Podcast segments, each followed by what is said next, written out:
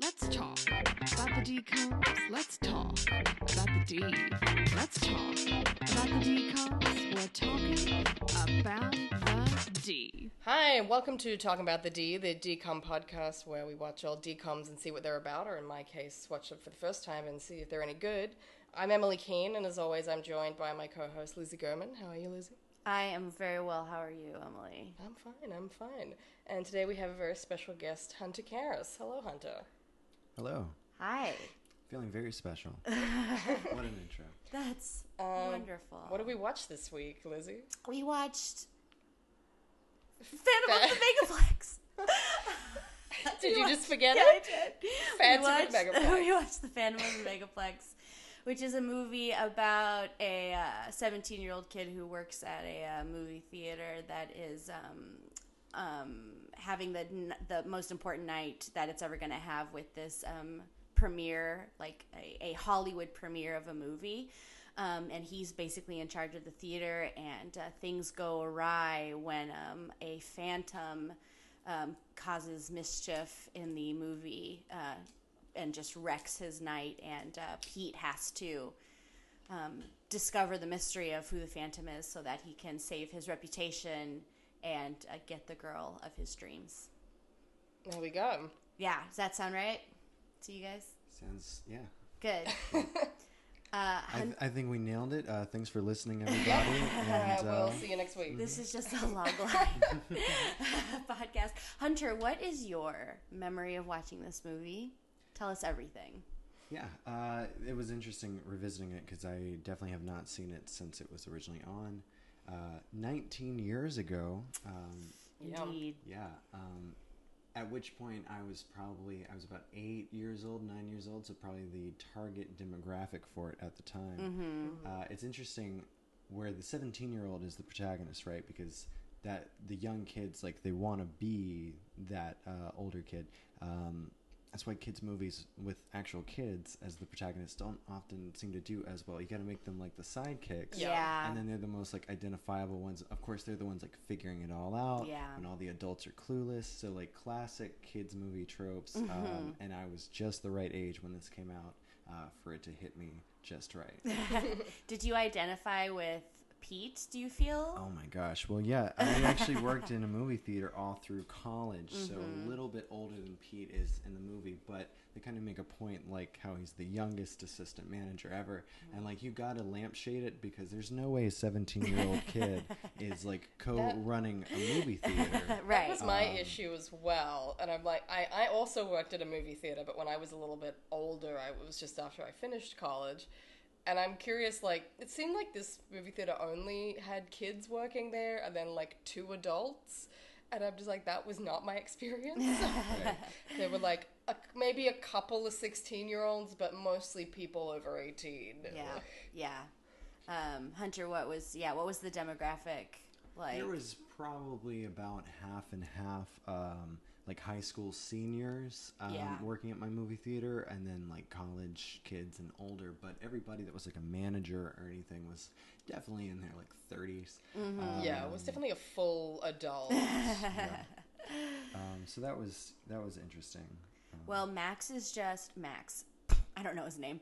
Pete. wow, why did I it's think not, Max? it's not even remotely Max. I think Ma- Max is the uh, in Hocus Pocus, and I'm just that's where I'm at mentally. Okay. Um, Pete is um, very responsible, as we find out. Mm-hmm. Pete lives to work; he does not work to live.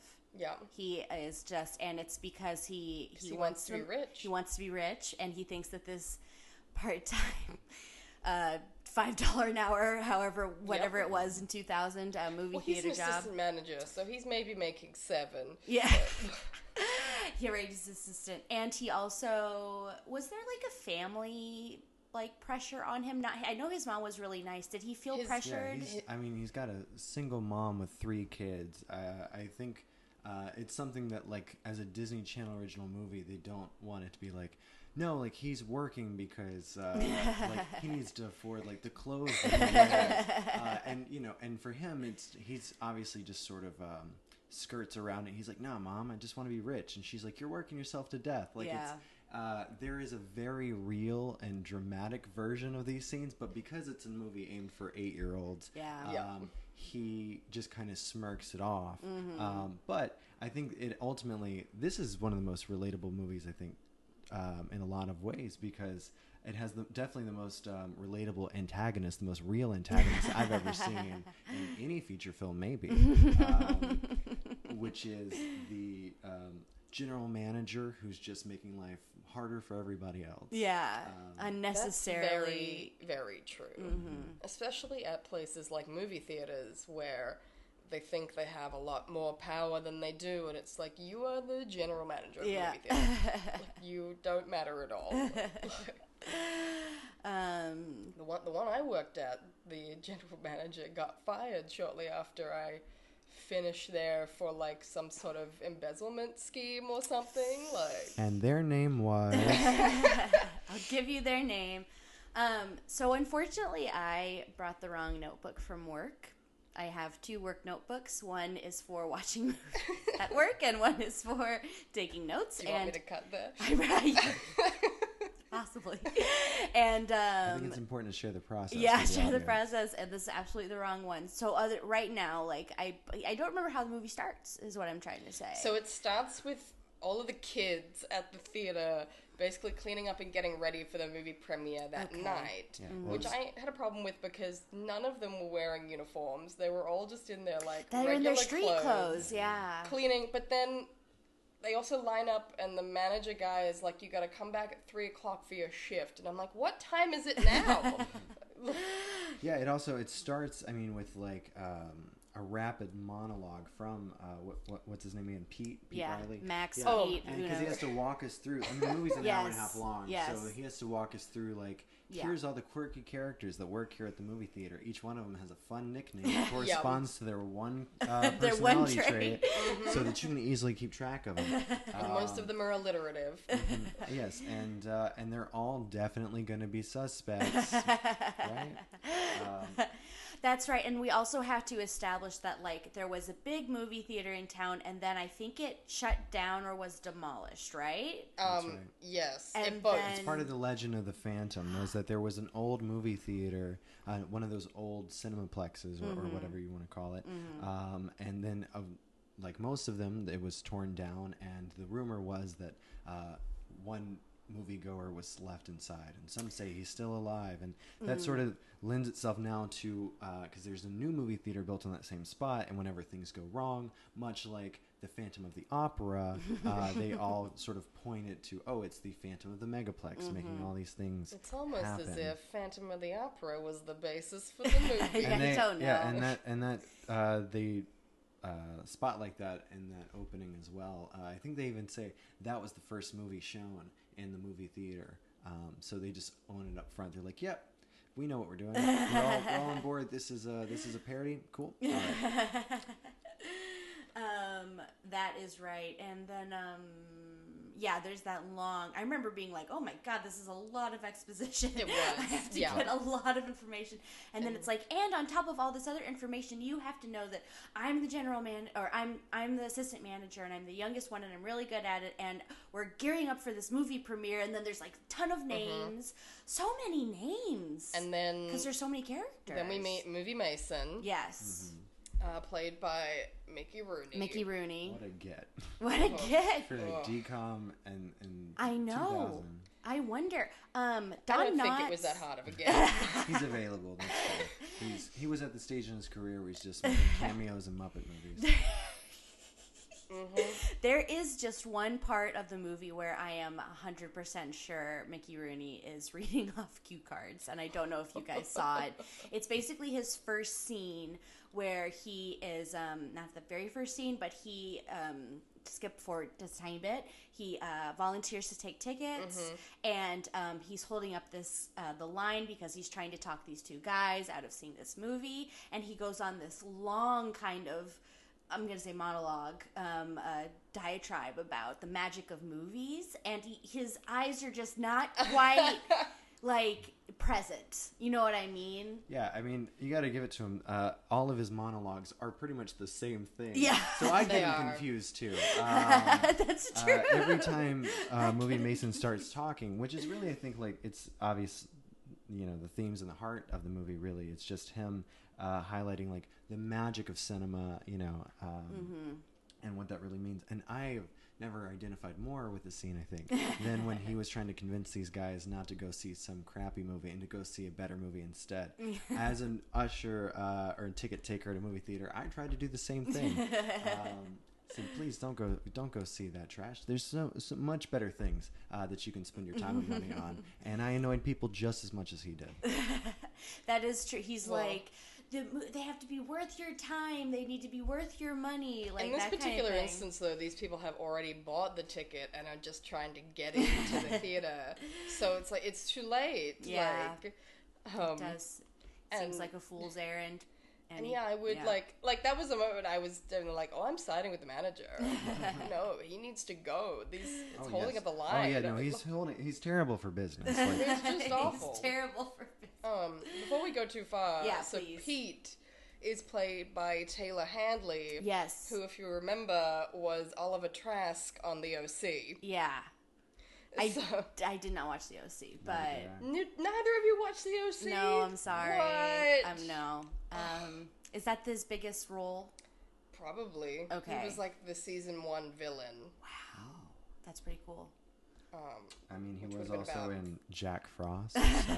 Was Wow. he in Jack? oh yeah, yeah. wow. He wasn't the kid in Jack Frost, I, was he? I do believe so. Oh no. Yeah, yeah. he hit his he hit his uh, peak. He Oh, yeah. peaked early, one would say.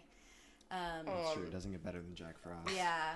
Is there anyone else of note in this? The only other person I recognized was one of the other kids that's like taking tickets in that Mm. scene where they get movie Mason is is Jason from Mean Girls. Like the guy Yes. that's like, Do you want your muffin buttered? Like Fuck. That's right. He's one of the Thank you. kids. Good job. Good good Yeah. eye. Once again, Eagle Eye Keane can Well he's spot got him. a he looked and sounded exactly the same. Yeah. So Yeah. Um, I think Mean Girls was made in like 2004. Four. Four. Yes, And only four years later. 2000, Yeah. so, yeah. right. pretty close. I mean, the OC was 2003, I think. Yeah. So Yeah.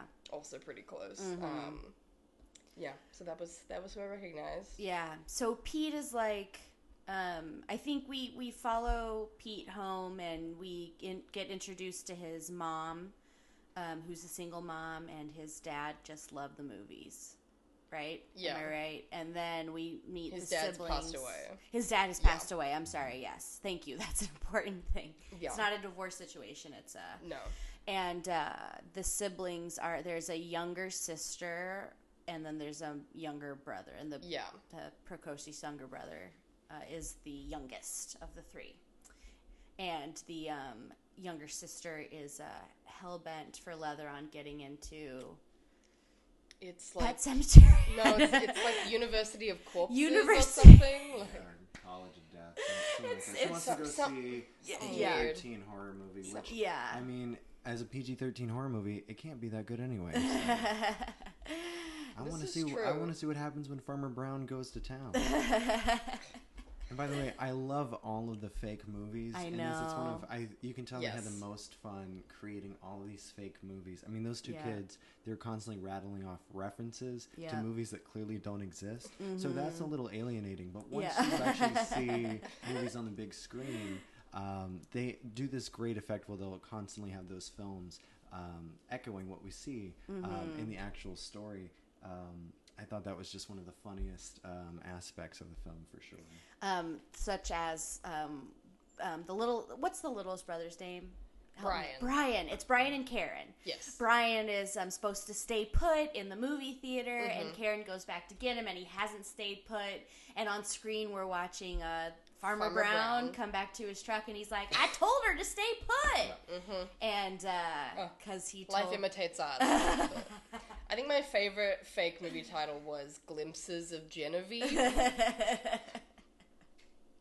what do you think that movie was about? Is what I'm trying to say. I don't know, but I do know that was the movie that Movie Mason was telling them not to go see, telling Yeah. these two beefy guys, and I'm like, I'm not Oh. sure that they would be going to see glimpses of Genevieve. I think I they. mean, I think unless they it's- were. yeah, I I- think I- it's a little. Unless racy. it's like a softcore porn. Yeah, I think That's what it sounds like. Okay. Yeah, I think I buy that. that's what I'm saying. But it doesn't sound like something that would appeal to Yeah. guys. um, I think you see like glimpses of her body. oh. Is what The Yeah. implication is. is what the implication. I mean, yeah. really, what the title is is to set up uh, the Phantom's uh, uh, shenanigans. Because Yes. the other great use that they do with all these fake movies is how uh, the Phantom and his different um, traps and tricks all correlate with each of those movies. Sure Um, do. And such as the glimpses of Genevieve. Um, well, they literally only get glimpses because the film reel starts Yeah. to cut out. That's one of the more mundane. Um, things that the Phantom tries to pull throughout the night, uh, all the way down to um, somehow sneaking in a giant fan in a Twister film. right. Um, Yeah. that, nobody saw. yeah. Yeah. A fan They- they that apparently can blow everyone away. literally, a woman like runs away claiming that there's an actual tornado. I mean, maybe it's That's like back in the day when people thought the train was That actually going to come out of the screen at them. Like she hasn't favorite. actually seen a movie before that day. Um, but I She just actually want to know says, how "Run did, for your lives, children! It's a tornado." I just want to know how did the Phantom get that giant fan in front of the screen, and then how did no one notice it for the entire first? It first? doesn't act? make any. It Um, doesn't make any sense. I wondered that when, as a child, I was like, they come in and the fan's just there, and it's like, what? None, none of this makes sense. Like, you can't actually pick it apart. For the glimpses of Genevieve one, it's that the the print is like blurry and it keeps sort of coming in and out. Ah, Yeah, that's one of And, the earlier like, tricks. yeah, the people in that cinema were having a meltdown. yeah. They, they were freaking out. There's out. no chill for any person in this entire theater, and again, so true to life. Uh, the the the stakes of this film are so real and raw, and honestly took me back to so many um, busy movie premieres. Mm-hmm. And, yeah, Hollywood, the Hollywood premieres that you, you know what? Yeah, well, you, just uh, you know, one of those min- midnight releases. I mean, like uh, the new Avengers movie just came out. Think about all the poor theater uh, workers um, working round the clock right now.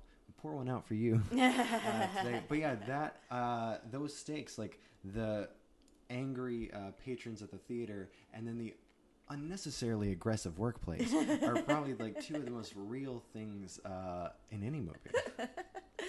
Part of the aggressive workplace is uh, Sean, the general manager, as we Yeah. discussed, who is just the living worst. Yeah. I would say. Um, And he and the projectionist are the only adults at this only grown ups in the whole place. Um, And you know what? Yeah, and Sean is just really, really stressed out. And I do understand that there is a big time premiere and the owner's going to be there and everything has to be perfect.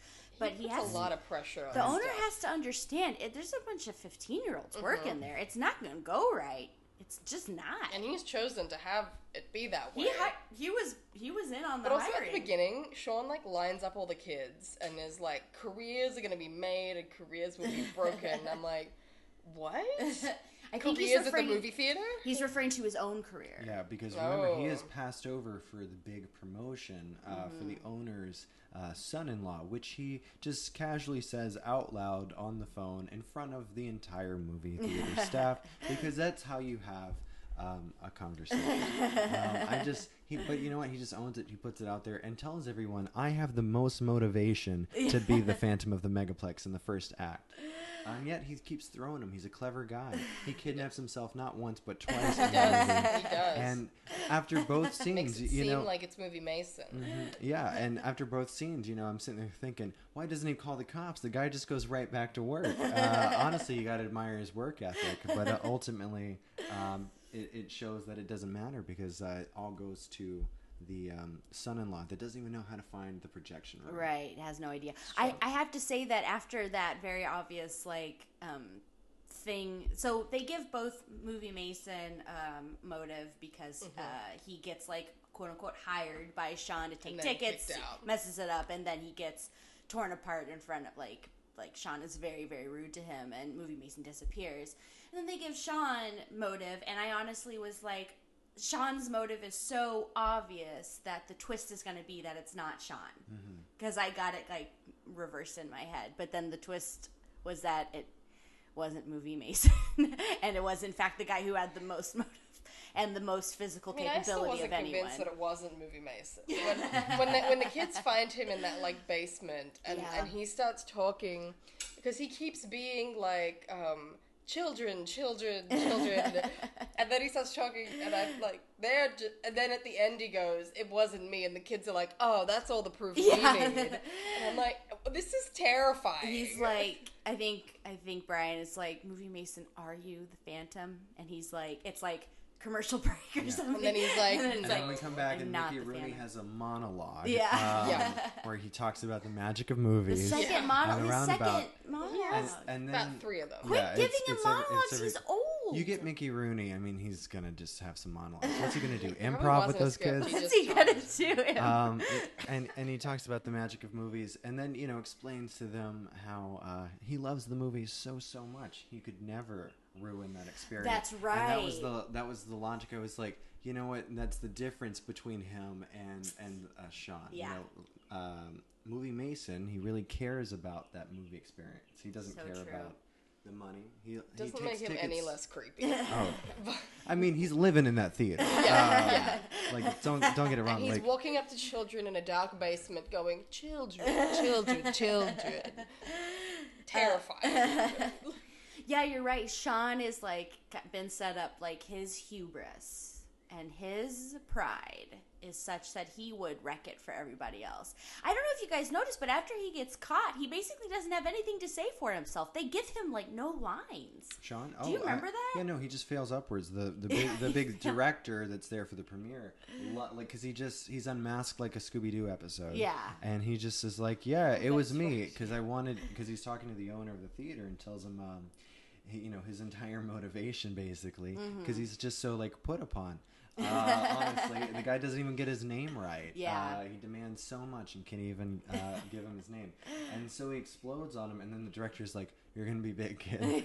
and, uh, you know, ultimately, uh, it showed um, Riley, who, whose art we said how his mother uh, thinks he's working too hard. Pete. Um, uh, Pete, that's He's right. Pete Riley. Max, who knows? Yeah, Pete, Pete Riley's the last yeah. Riley's Pete the Riley's last his name. name. Yeah. Um, yeah, and, and she thinks he's working too hard. It ultimately comes back around to that. It's like, yeah, why are you working so hard? It's not going to go anywhere. They're just going to, it's either going to go to nepotism or the person that, like, makes a fool of themselves. So I mean, just go see truth. a movie with your family. Just go uh, see a movie with your because yeah. nothing matters. Yeah. And because, yeah. That's a good lesson to learn in a movie. actually is, I 'cause don't. that's I don't know if I could have taken that home as a as a seven year old, but I did. Don't think take that things too seriously because nepotism is going to take all the jobs you will. You're never gonna. That's a quite quite a message for the 21st century.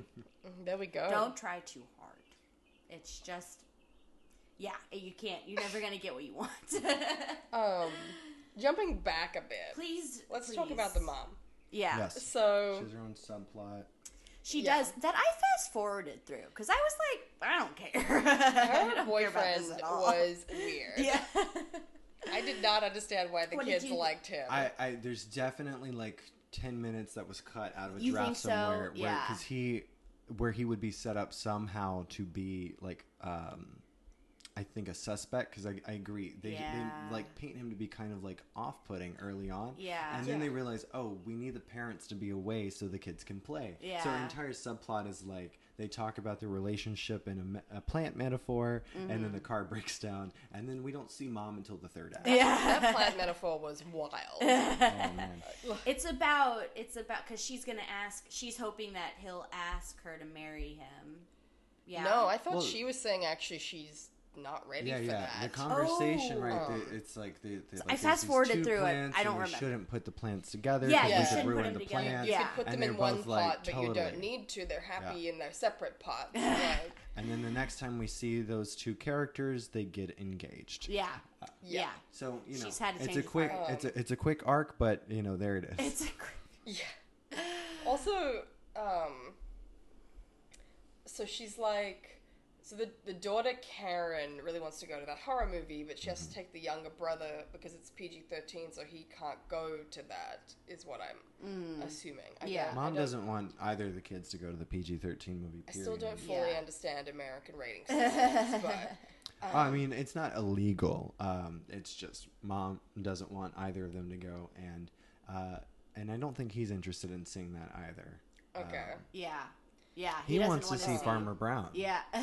So Goes to town. I'm like, honestly, with that title, so do I. So she makes a deal. The mom makes a deal with Karen that if she goes to see Farmer Brown with the kid, then Pete will drive them back, and then she'll only. She says, "Then you only have to be on duty till I get home at midnight." And I'm like, "What?" so, so Karen is going to be in charge of Brian until you get home at midnight. Yeah. Then what is your 13-year-old gonna do after that point? Um, what? And then what time is Pete getting home? yeah. What time does Pete get home? But That's I'm a also good question. like, oh, he what? works in a movie theater. He's probably getting home at like one o'clock. But Yeah. who stays Yeah. out till midnight when you have yeah, children? children, yeah. like- a 13 year old at home alone. I wouldn't. Yeah. and you're dating a guy like George. It's like you're not gonna be out till midnight.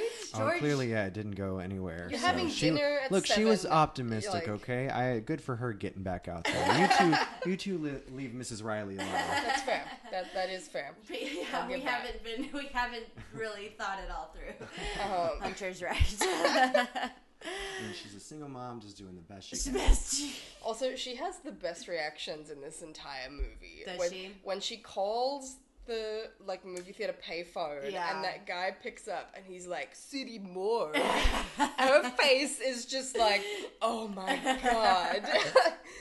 she reacts like like she's actually called the morgue and they've told her her children are dead. Yeah, yeah. And I'm just like, how? What? it's obviously a, Think a it's a prank. Prank. Yeah, because you have to leave the payphone like dangling. Like, it's probably, it, yeah, someone's gonna. It's not the first time in her life someone's picked up a payphone and messed with But like her. she knows she's calling a payphone. Yeah. So any random can pick it up. Yeah, It's just there. yeah. Um. I did like the payphone scene. I've never used a payphone. Um, I've never had to. I've never been in a position where payphone. I've only ever I've used landlines, of course, but I just like. I like never called a payphone. I've used one to call someone else. really. Yeah. Okay. Interesting. Have you used a payphone, Hunter?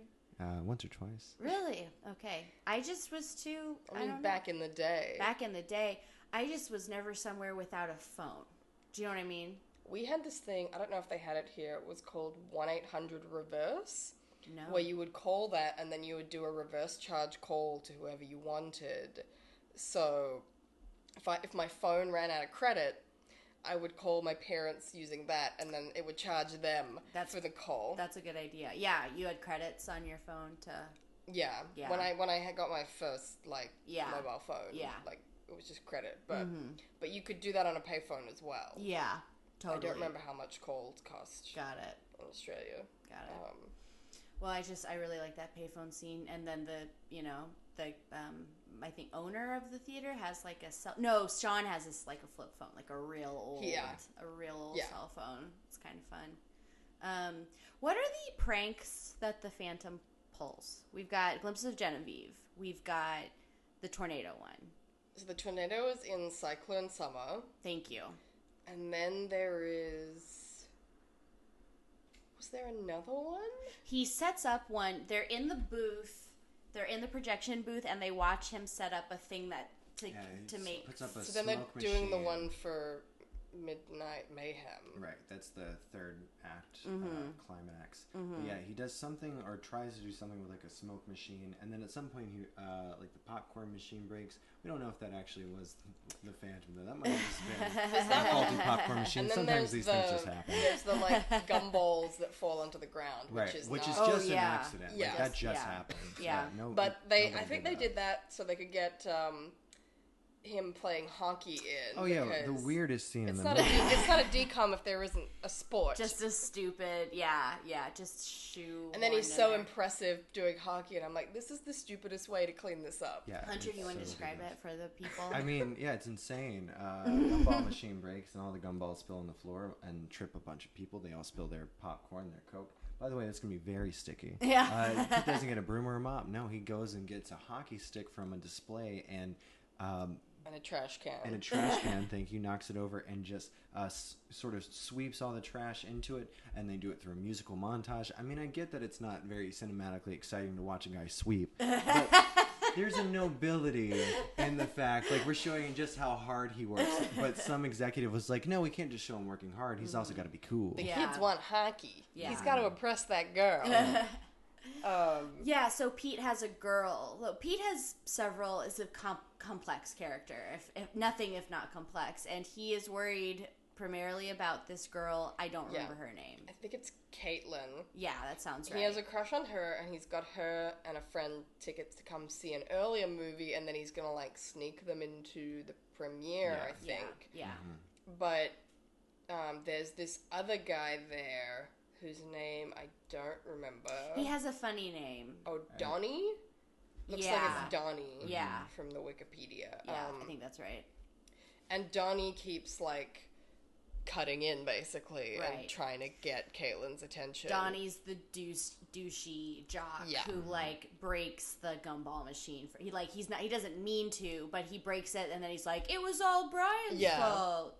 Um, and a yeah. great antagonist for uh, for Pete because he's like the rich boy that never. Uh, Pete says, you know, he's never worked a day in his life, and while Pete's toiling away at the movie theater, this guy is getting everything that Pete's always wanted. you know? Right. And now he's afraid. He's into this girl, and he's gonna get her too. So Yeah. Pete's like, what? do- What? What is he gonna do? How's he gonna win the girl? because Yeah. 'Cause he's Caitlin only wants guys who can buy her popcorn and movie tickets. And it's kind play of like sports, I I think he says says something like Caitlin wants like a sophisticated guy who can like pay for a movie ticket. You know what it so sounds I have like? to work. for It sounds a lot like in Motocrossed. It sure does. when that girl was like, she only wants someone who can pay for all of her shit. yeah, Like, yeah, yeah.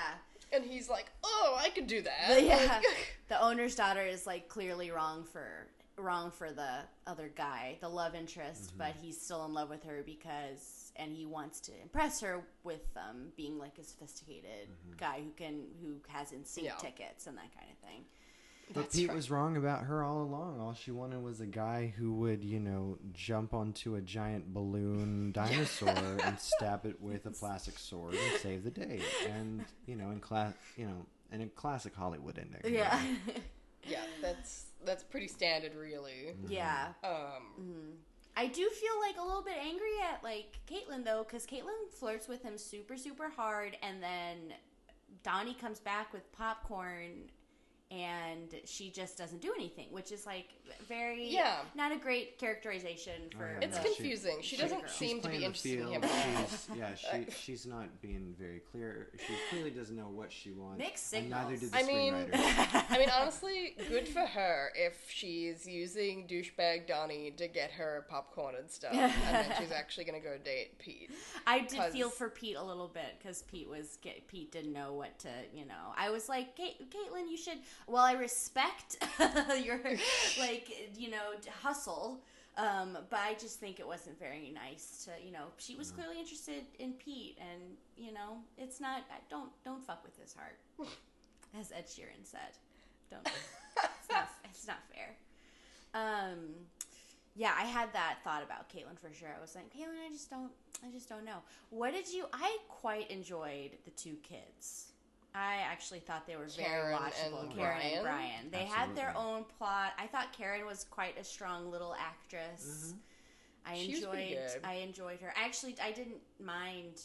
I mean, Brian's "The Phantom of the Megaplex Strikes Again" Yeah. wasn't my favorite tagline. But but- I was that more drives annoyed the with- plot because he's the only one that's like, well, clearly there's there's a Phantom of the Megaplex, and it takes most of the movie for everybody to be like, oh yeah.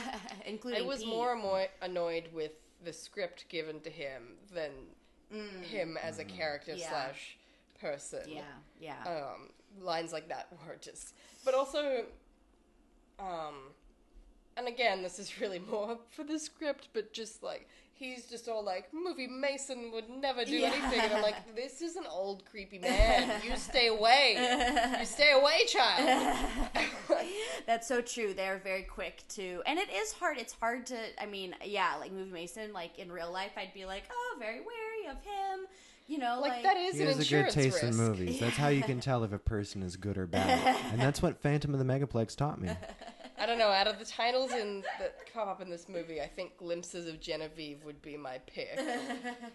I, Midnight Mayhem Yeah, sounds true. awful. True. Oh yeah, with that like Brett Ratner director. Yeah, out yeah. there, just like the That's grossest British, Hollywood like- You know yeah. what I just remembered? I'm sorry. As far as like old tech goes, Mm-hmm. the one of the plot points hinges on like, have you guys heard of spoiler websites? Yes. We have to go get on the internet. Get spoilers for. and find. And there's a spoil- website that has just the plot Honestly, of that's, the movie. yeah, and that's just so like brilliant. I, like, I thought like the kid's uh, ingenuity. He was like, "Wait, we can get ahead of the Phantom. We'll just find out what happens in the movie," and uh, and that was that was just such a great like little payoff. I mean, Mm-hmm. again, clearly like the that is the age range uh, that the movie is intended for. Yeah. Yeah. So that's why they keep giving you know he he's the one that drives the plot. Yeah. He's the one Mm-hmm. that figures everything out. Uh, he's the smartest one in the room because as the eight year old watching Phantom of the Megaplex on Disney Channel, you want to feel like you're the smartest one in the room. You'd catch that Phantom. Yep. Yep. Yeah, Yeah. even even I I do I don't know how old. Maybe twelve. Karen's supposed to be about twelve, maybe. Uh, it says 13 She's on 13. Wikipedia, Yeah. but yeah, yeah. yeah, She's uh, she's like I t- thought too cool for school. Um, yeah, she's a little too. Yeah, you can't really fully, even as a girl. Yeah, I think you're you're um, what's the word? Oh, actually, it says- identifying with. It says uh, Brian's 12 and Karen's 13, so they're really close in age. Karen. Brian seems younger than. Yeah, that makes it weird how much they're uh, like, you need to look after maybe? Brian. Yeah. Like, Yeah. if it's only a year different. Only a year, yeah. Mm. I feel like in, I, I- he's very precocious, but I do feel like she's. Not for 12.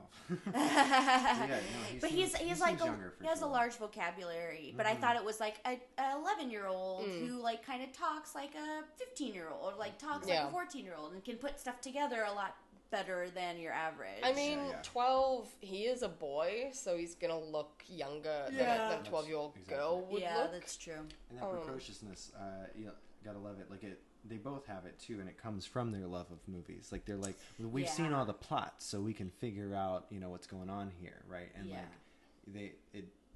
It's interesting in how like cinema is like a collective language for all of us, and how um, it's just uh, clear that for those kids that is their way of understanding the world, and that's uh, really keeps going back to movie Mason.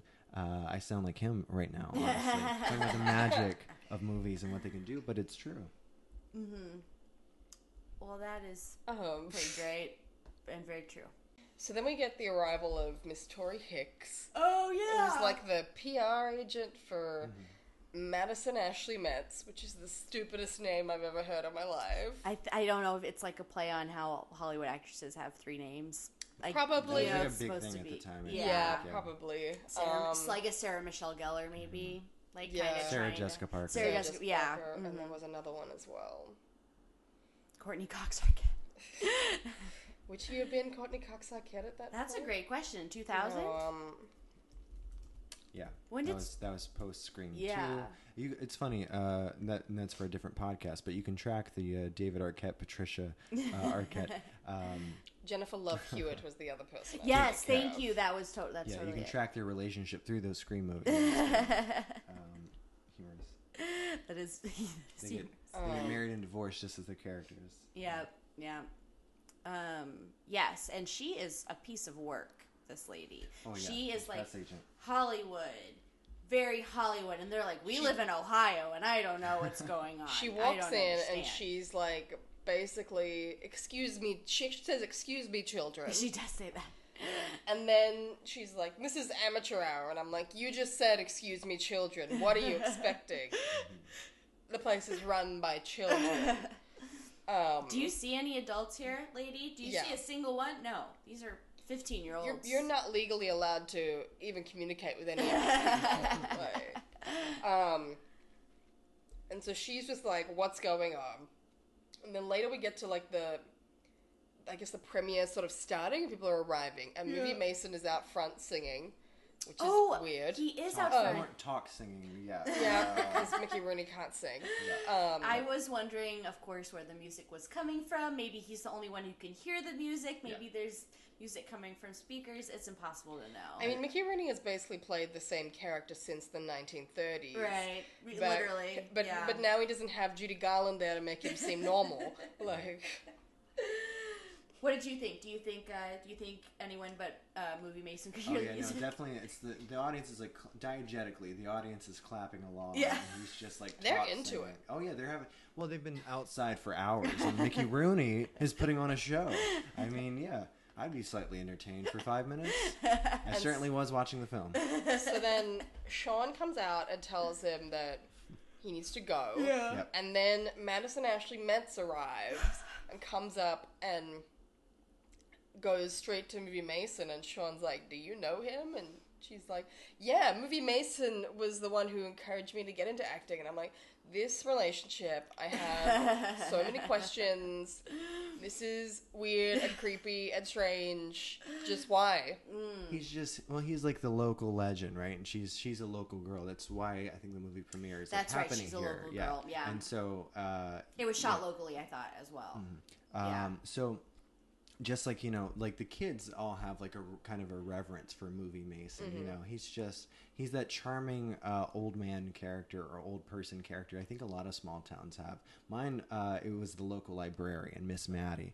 She had uh, a sidekick mouse that only she could see. uh, his name was Scooter. no. And uh, he rode a little motorcycle. We could all see the motorcycle. See, that's adorable. Um, I don't know what to say. I expect you to say that. I don't know what I was expecting, but not that. Did you Only have any cute old people? no. Neither did I. I have no point of reference for this to speak. Well, as a as a as a kid growing up in a small town, we had our own sort of like movie Mason and uh and and that Miss Maddie. So yeah, it's kind of it. We see that with the kids, and then we see it with with her. Like he is like that local small town. Like the, he's the legend um, around town. That's why He they let sure him just live in the theater. Yeah, just he literally lives in the basement. I don't know. I Um, assume they have a washer and dryer. That he, was he has one- one set of clothes, you know, probably. Yeah, he wears a tux the one without- suit. Yeah, every This is day. the one suit. He yeah. wears a tux without a bow tie and then like sneakers. yeah, I, I did notice Yeah, he was wearing his, tennis He's shoes. on his feet, yeah, all day. You're, As an usher, like that's what you do. Yeah. you gotta you But gotta doesn't- support What those does artists. he do all day? What does he do all day? In like, in Well, he on watches in- all the movies. Does he watch? I watch? think he just comes there and Um, hangs out, which yeah. Okay, that's fine. I mean, I guess I don't know. if he were from a different time, he would do what we're doing now. he watches movies and then he just talks about them. Uh, you know, movie Mason. He's just born in the wrong time. He needed he needed to wait just a little bit longer for the time of podcasts. Yeah, I he- feel like yeah. he would really thrive. He would have a lot to say about Phantom Megaplex He, himself. he would definitely record a podcast just by himself, though, in the basement, uh, just like a three-hour-long Mm-hmm. Yeah. podcast. I I don't I don't want to hear what Mickey Rooney has to say about movies. Um, Uh, is Mickey Rooney still? No, I didn't think so. When did he die? Obviously About- after 2000. about five years ago, he was really old. I thought so. Yeah. Um, I mean, he looks old. I think he's in his like late seventies here. Yeah. He was like in his nineties Was this when one he of the last things he did? Would would somebody check? I would love to know how how long No, he was he- working. Again, I think towards the end he was doing like some cameos and stuff. Oh yeah, he Yeah. is. Um, I know he had a cameo on The Simpsons. I think in the late nineties. Was he in um Night at the Museum? Uh, yeah, he was. Okay. Uh, one of them. He was one of the yeah. Okay, so that would have been when After was the this. first one of that? Like two thousand nine. Yeah, uh, the last one looks like um, 2014, and that one was released after he died. Ah, okay. So there you Yeah, go. so he's working right up until the end. Mm-hmm. um, Which good good for him. that basement was one thing that I connected with because Uh, that you connected with like, the movie spiritually. theater we had did have kind of like a a graveyard of old stuff. Really? Ironically, it was the projection room because they no longer needed any of the projection stuff. It was all digital and run off a server. Yeah. Um, but all of the shit was still there, Mm-hmm. f- left over from when they did use film, and then there was just like old stuff in there. It, nothing was quite as elaborate as what they had. I know he has like props. Yeah, this it was mostly Like, just where like did this come old from? seats and a Yeah. lot of 3D glasses and like just stuff. Do you remember that the kids have to crawl through a tunnel to get to that? I was like, does Movie Mason have to crawl through this tunnel? every- They did? I think they crawled. There's They, clearly like a door. yeah, there's they a just, like- tiny yeah. opening that they discover that that Oh. leads to oh. it. Yeah, yeah. I was missed just- that. I was like, that seems hard for him. Probably. Hard on the old knees. He is very small though. Yeah, he, yeah, that's true. Mm-hmm. That's Like how, true. how tall is Mickey Rooney? Not very. He seems kind of broad.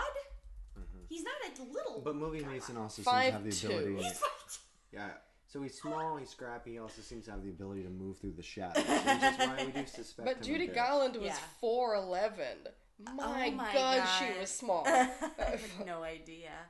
So comparatively, he was taller. They, they, they definitely picked. She never had to stand on an apple, or he never had to stand on an apple box to look no. to look uh, taller. They never had to create that illusion. Well, maybe he did because those movies were all when he was like a teenager. Yeah, and he was so yeah. he might not have had his growth spurt to five two yet. I wonder if he uh all the drugs they gave. I him- was just thinking that. I was like, or or was that like where they were at like When they as started, tweens, yeah. and then uh, what MGM just destroyed them. can't be a coincidence that they were both really small and both on a lot of, of substances as as young. Well, I don't know if Mickey children. Rooney was. Well, Judy I- Garland definitely. They were was. given Yeah. drugs. I don't know if any of them would um actually affect their growth, but the this the, their handlers were giving them like drugs to um up a lot of uppers to keep them Yeah. happy for their like 23 hour long shoot days or Yeah. whatever. Um Oof. yeah, poor Mickey. What a time! what a time! just and to think that he lived to see Phantom of the Megaplex, you know? What a life. what a rich, what a rich life. Um Okay, what are we what are we missing? What are the big So, so then they the the like owner of the theater arrives, Mr. Niedermeyer, does, thank you. Yeah. and he's like, "Where is that balloon that I had on the top of the building?" Yes, a Um, throwback to the very beginning of the Yes. movie where they're putting a a, a, a Godzilla dinosaur, Basically, yeah. T-Rex, yeah. a T Rex. Thank you. Up on the roof. What's it called when it's a Godzilla, but it's not Kaiju? Godzilla? It's no, no. It, I, I was, I was thinking of looking Tyrannosaurus Rex is what I Oh, was looking for. A dinosaur. You, you were giving me way too much credit. I was looking for the word dinosaur. Di- yeah, di- I was dinosaur. looking for lizard. um, a large lizard. a large lizard. There you go. Yeah. Um, yes, it's put on the roof, and his mom's like, "You probably shouldn't be on the roof." It's like, I'm the assistant manager. At 17. Is, I is have- that even legal? I have nothing to live for. It's fine if I go up there. If I die in the name of I die doing what I love, It's fine. putting inflatable animals You're right. They the put roof. these kids up on the roof, then they cancel their dinner breaks. These kids need a union. Like, That- That's just right. They do, you and and that one that cancel one that kid shit. is like, "This is very illegal." And Yeah. I'm like, "Yeah, you can't do that." No, and, Um, and they're like this fucking narc. like what the fuck? We'll we'll do anything for this theater, including work through our dinner. break. Again, Yeah, which- such realistic stakes because for every theater manager, that is like how they see it. Like, Yeah. We're all gonna live and die by how this all goes tonight. I It's don't know that I've met any actual like movie theater workers that felt that way. Yeah. No, absolutely not. It No. just- it's Nobody always, gave a shit. Yeah. right? It's always management putting on that uh, undue pressure on the situation. Yeah. It was always, "This is your problem, I'm manager." like, I'll I'll I'll kill you and myself before you take my dinner. break. I'll murder suicide. Oh yeah, I would be like, "No, I'm taking a break. Yeah. You have to give me a break." Yeah. Like, I was like, oh, I'd be that character. I'd be the uh, quote unquote annoying character in this situation. Like, Well, no, you you can't take that away. like they they're talking about how they can't do breaks, but then it seems like this place programs the movies so they all run at the same time. That appears to be so there true. was no one in the lobby in like when the sessions were in, and Yeah. so. So I was like, well, uh, there are there's a lot of downtime. They they definitely could take breaks. it was so interesting to me that they chose to like have movies before the premiere. They were just woe woefully underprepared. I think even from the beginning, like I kind of wish it had been like the arc was like we seem prepared, and then things fall apart. A I mean, it kind of was. Yeah. But the way that they made it seem like preparation was just, oh, we've cleaned everything. right, exactly, exactly. Um, everything is clean. Yeah. And, and we have cups and straws. Yeah, and I think it was like I think uh, I think uh, Sean's like, well, these three people aren't coming and so we're totally fucked. And I'm like, you should. It should be a lot more. The difference between you guys succeeding and not succeeding should be.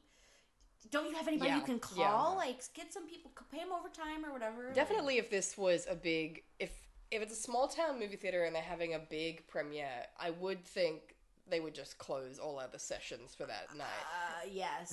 And it also, would probably be on like a Monday or something. it's like, a 22. Again, we only see a couple, but like, there's appears to be only like five five teenagers working there, and it's 22 screens. It just always kind of seemed like there's mm. no way they can be successful. Like the stakes seem Yeah. really really high, but at no point are they actually set up to be successful.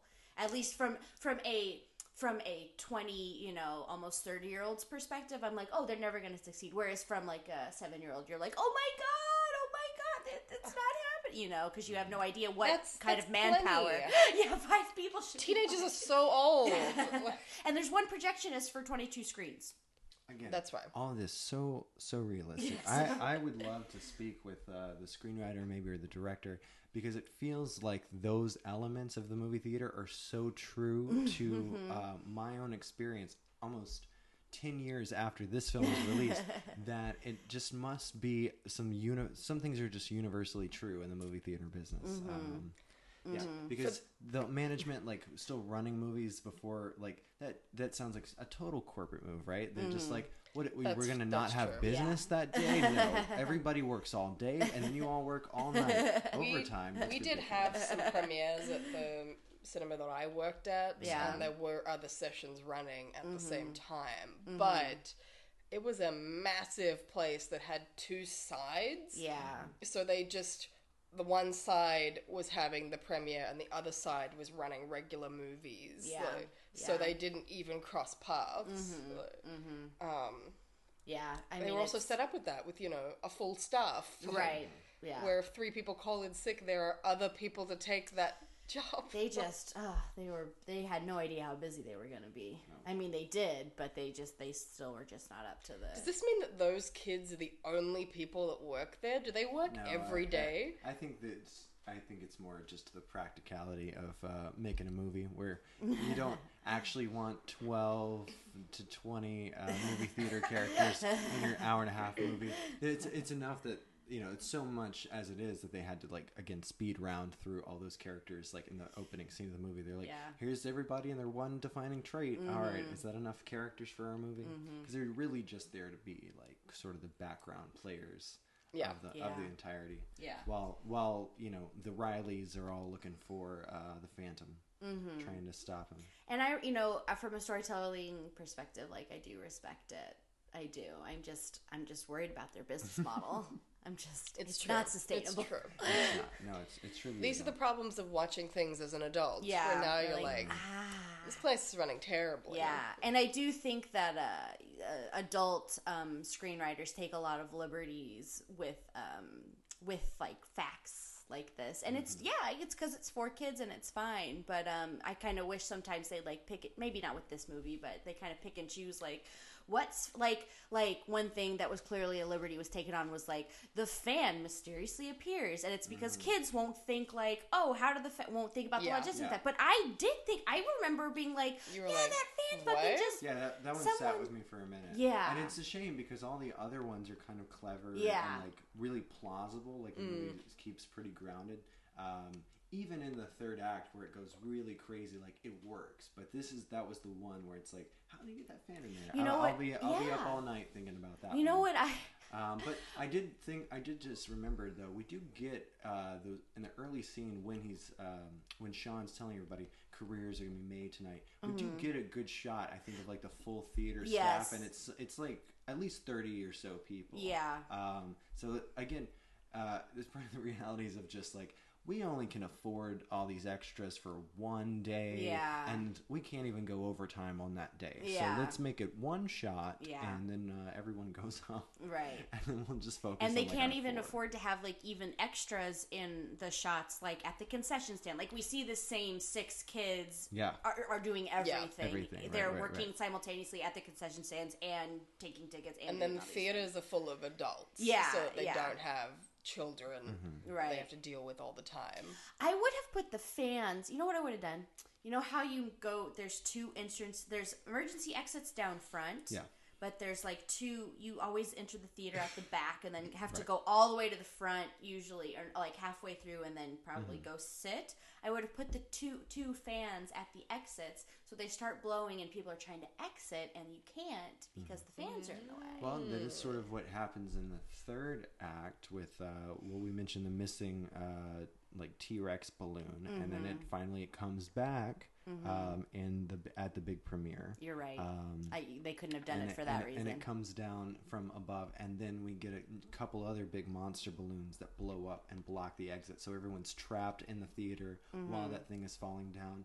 And like, uh, they really sell uh, those what seems like very low stakes, but also everyone's very terrified. And it's like it's, Yeah. it's again very true to the situation. Like it would be fine if not for the chaos caused by everyone freaking out.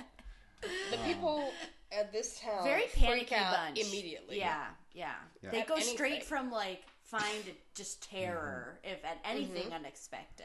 Yeah. Um, they should work on that maybe. I was gonna. It's a pretty low stakes like final uh, prank in my opinion. Oh yeah, it's Oh, yeah. all just mischief. Yeah, you know, it's like, just no, mischief. No one's ever in danger, which again goes to it being like clearly aimed more towards like younger kids. Like the there aren't really like dangerous stakes at Mm-hmm. Any point. Nobody. Um, Pete jumps on the back of that big balloon, but you know it just slowly um, Yeah. deflates and like yeah falls down like a cushion. For Yeah. him. That's like the most dangerous thing that anybody does in the whole movie. You're right. Yeah. Yeah. It's it's like very like fake spooky. Whereas like Mm-hmm. Don't Look Under the Bed was kind of real spooky in my opinion. Trying to be. trying yeah i mean for, for it Mm-hmm. was like like like the prosthetics this one was like i was definitely hoping for a little bit more like spookiness i think. I was hoping for it to be like 10% spookier. Yeah, they definitely go more for like tension over um, over scares, yeah hmm and uh, yeah, the the scariest bits that we get, like we already discussed, Mickey Rooney uh, creeping around those basements, um, you know, Terrifying. which, which is them also like very much from you know the Phantom of the Opera. And there where he is- has his, don't like, they That's true. I'm s- i'm sorry don't So they they show the picture of the those tropes a lot. phantom They do. to not to cut you off They that we the- actually see the original phantom the um They showed a picture and they showed clips from the Lon Chaney version. Lon of Phantom of the Right, Opera. right. Yes, They show that in the, ear- in the beginning where they. I'm say guessing was the because first that film. was probably public domain. It is. I think. Yeah. Yeah. Yeah. quite Yeah. Possibly. uh-huh Um, but yeah. okay I mean, again, yeah, you gotta lampshade it. Like you gotta be like, this is based on a thing, and we know that, and they Mm-hmm. Yeah. do it like the first two seconds. and They do, like, yeah. and then just keep going. Yeah. Um right, it's not Yeah. It is uh it is what it is, which is like uh the phantom um makes like a whoa like laugh a couple Yeah. times. Yeah, he has a creepy laugh. He I- does. And Sean's he just having a good time. he runs he runs all these around with a mask and like a cape and shit. he like does. he's really a very, going for like it. kind of Oh, yeah. flamboyant Mhm. look. The the cape is It quite is. It's a good look. Like, the costume design, like It's a it, it's a it's a cool um, for like their budget and everything. Like the Phantom, I think it, it works well enough and kind of evokes the Phantom that we all know from like you know yeah. It does. It does. Um, yeah. So then, obviously, it's revealed that the Phantom is Sean, who. What was his motivation? He just wanted to be noticed. The Mr. Niedermeyer can't even call him by his real name. Yeah. And uh, puts all this undue pressure on him and then can't even treat him like a human. You know Mm. what? I'd snap and put on a phantom costume too. I mean, haven't we all been there? Who who Yeah. hasn't wanted to, you know, put on a Yeah. scary costume and just mess with the people at work? You know, Mm-hmm. you don't actually want to harm anybody. just pull some again like Scooby Doo esque mischief So scare them all away. So Scooby Doo. Mm-hmm. I was gonna say the other thing um, that happens at the end, not to um, not to disagree with Hunter's um, version of events. He does fail up, but I don't know if you remember. He's talking to the the director of the movie, and Oh, the director's like, "Give me a coffee, and Oh, we'll talk about this." And Sean just has this like dead in the eyes look. He's Oh, like, yeah. "I'm never gonna be." Well, that's the cycle, right? Like Yeah. you're never gonna really be like he he'll uh, he'll leave the podunk town for Hollywood, but he's Mm-hmm. always gonna be under somebody's boot. yep, Yeah. Yeah. Yep. Even if they're going to make this whole movie about him, like Mm-hmm. he still is this, and it really is a commentary on the bourgeoisie, I think. I And mean, yeah, I who mean- owns the means of production here? Who are the proletariat? and I mean, we've already talked about how these kids need to unionize, but this movie feel- is so so much about class structure. Disney because it, uh, because it secret focuses on- Marxists. yeah, Secret well, because it work it focuses on like some working class people and like Mm-hmm. shows their lives in a more realistic way than like your Hollywood like fashion and like and, and builds all of those antagonists from that. It's like, oh yeah, Mm-hmm. The jerky manager is the bad guy, and the, Mm-hmm. all the pressure is coming from the rich blowhards that have no idea that, about all these little guys that are, make everything run. Making- you know? yeah. Just as ground. Walt would have wanted, you know, noted communist. Noted communist.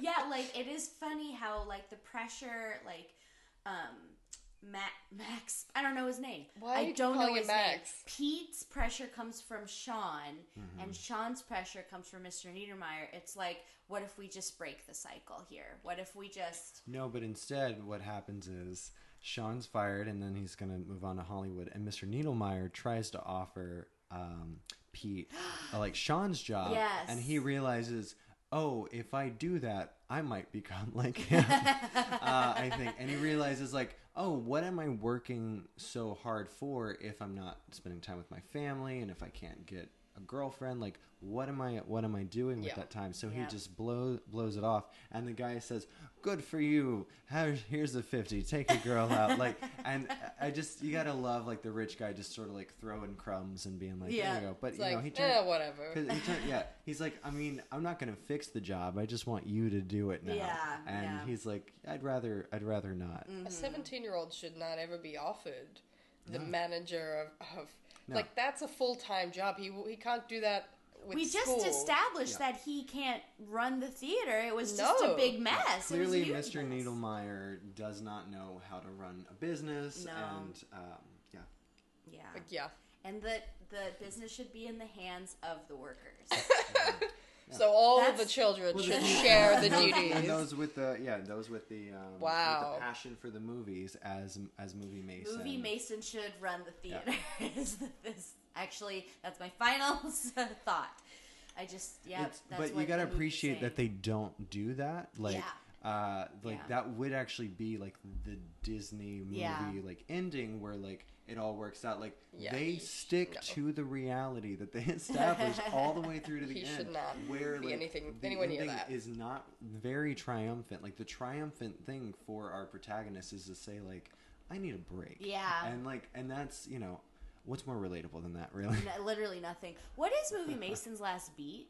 What is his last thing that he does? I'm absolutely certain that it must have been another monologue about the magic of film and how it brings us all together.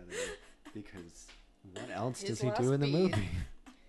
um, what is he doing? according to Wikipedia, and I vaguely remember this, is um, he explains to Brian that he never once believed in the Phantom of the Megaplex. Oh, However, the werewolf of the Megaplex is That's another right. story. That's right. So he's just Movie Mason's just still there, just doing his thing, frightening kids and Yeah, just being a Okay. horrifying person in every possible way. um, okay, yeah, great, great, great. We made it. Yeah, we. Made it. Yeah, and then he has to establish like I'm not the Phantom, but I am still the scariest person in this movie theater. Yeah, And don't you ever forget it, kid. and that's maybe why we'll I'm not sequel. named manager. And maybe we'll do a sequel. Yeah, and then they didn't, and that's a shame. Uh, really, I feel like they said everything they needed to say with Phantom. I- I would agree with I that. agree. I agree as yeah, I agree as well. There's no stone left unturned. Yeah. Okay. Wow. So the question is, do we want this D? Do you want to go first, Emily? Do you have I one? think I want it as much as the tornado woman Mm-hmm. who said, Run for your lives, children, it's a tornado. My favorite. Um, It's not a tornado. It's a fan. It's know. just a fan that, that couldn't possibly be powerful enough to do the things it's doing in that theater. Oh, no way.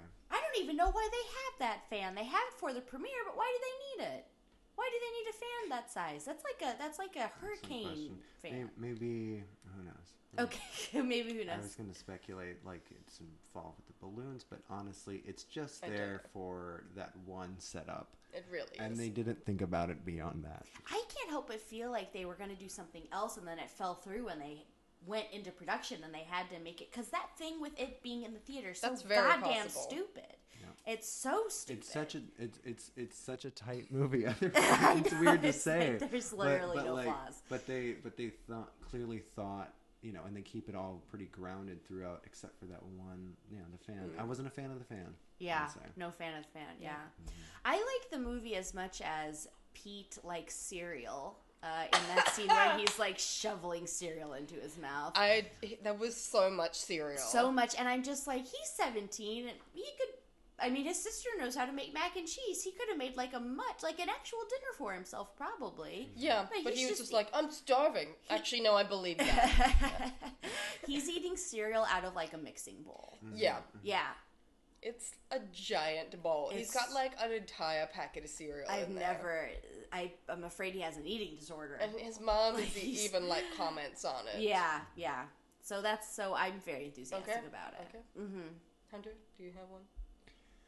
Oh yeah. Um, I mean, I could go on and on, just like Movie Mason, about this because those and those are the things that I like about it. I think that there is um, quite a bit of genuineness to this movie. Like somebody was making it with a real love for film.